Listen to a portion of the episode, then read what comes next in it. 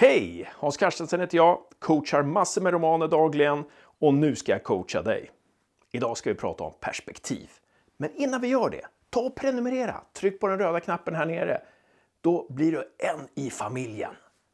Tänka sig, ännu en familj, det är väl inte dåligt? Nu kör vi!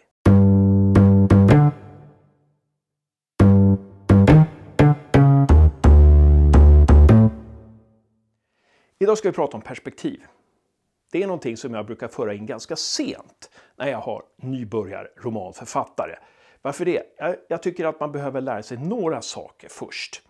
Ibland ger sig det här med perspektiv ganska automatiskt. Man kanske har en favoritförfattare som man läser om och om igen, eller en favoritroman som man läser om och om igen och så vill jag också skriva, tänker man.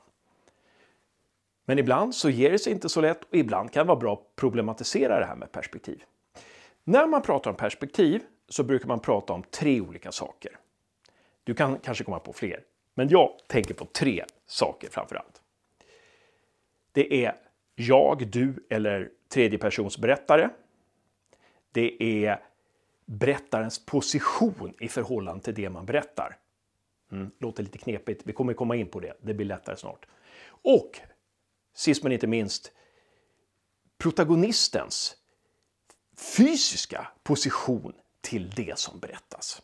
Vi ska inte prata så mycket om jag, du, hon, han här. Men i viss mån ska vi göra det. För vi ska börja med att prata om berättarens förhållande till det som berättas.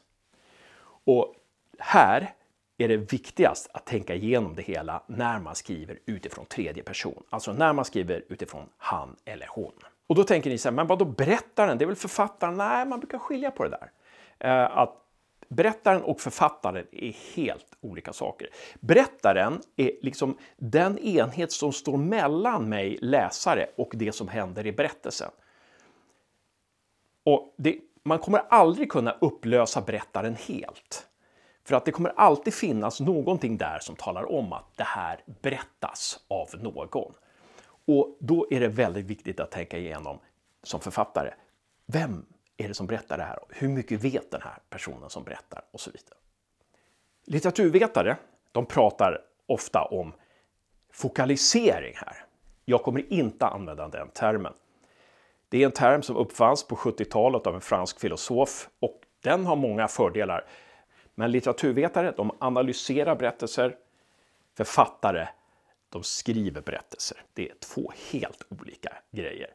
Och det säger jag med all respekt för litteraturvetare. Jag har själv 200 poäng i litteraturvetenskap. Eh, men i det här klippet är jag författare. Okej, okay. berättarens förhållande till det som berättas. Man kan se det på två olika sätt. Man kan se det som att berättaren har svalt protagonisten. Eller man kan se det som att protagonisten har svalt berättaren. Och när man pratar om att berättaren har svalt protagonisten, då syns berättaren väldigt mycket. Och här kan man jobba med olika förhållanden. Hur mycket syns berättaren? Hur mycket vet berättaren? Står berättaren i slutet av berättelsen och så vidare? Eh, här kan man ju se till exempel realisterna med August Strindberg till exempel, Hemsöborna.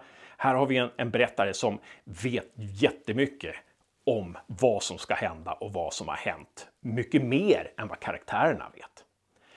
Om vi går till att protagonisten har svalt berättaren då jobbar vi mer med amerikansk noir som Elmore Leonard till exempel.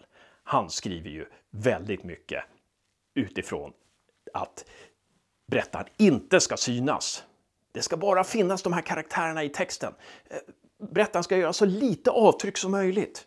Karin Fossum, den norska författaren, eh, jobbar väldigt mycket så också. Och inget sätt är mer riktigt än det andra. Då har vi kommit in på övning 1. Här har du två olika berättelser, två inledningar på berättelser som jag har skrivit. Och du kan fortsätta på vilken du vill. Den första texten, där har protagonisten svalt berättaren. I den andra texten så har berättaren svalt protagonisten. Hon var ingen idiot, vad morsan än sa. Beata är dum som en gris, sa morsan. Skulle en gris lyckas hacka bankens datasystem? Nix. Här är Beata. Hon ligger på sin säng. Hon tänker att hon inte är en idiot. Hon minns det som om det är hennes mamma som brukar säga att hon är dum som en gris. I själva verket är det hennes pappa som säger det. Nu ska vi gå till ett annat slags perspektiv, nämligen berättarens fysiska position i förhållande till det som berättas. Det är lite enklare att förklara. Berättarens fysiska position det handlar helt enkelt om att sätta sig in i protagonisten eller det perspektiv vi följer och försöka låta den här protagonisten eller det här perspektivet helt uppfyllas av ett slags sätt att se världen. Så till exempel kan någon som tycker sig vara liten, känna sig liten och tycker att alla andra är stora. En sån person får ett sätt att se världen medan en person som till exempel tycker att allting hörs för mycket, att eh, det är för mycket ljud, får ett annat sätt att uppfatta världen. Någon som tycker att eh, världen är liten, någon som har väldigt bra självförtroende, som kommer ut eh, från en jobbintervju och tycker sig äga världen och har fått sitt drömjobb, kanske ser på världen på ett helt annat sätt än de två föregående. Nu ska du få göra en övning, den andra övningen. Här skulle jag vilja att du skriver utifrån ett jag som känner sig mindre än omvärlden. Jag ger dig en inledning på text. Fortsätt på den bara. En kvinna kliver på ett tåg i Gävle med destination Arlanda. Hon ser sig omkring. Hatthyllorna sitter väldigt högt upp.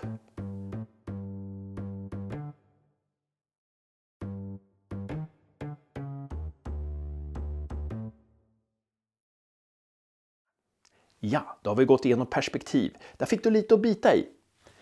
Hoppas övningarna var roliga. Skicka dem gärna till mig om du vill. Min mejladress står här nere i informationsfältet.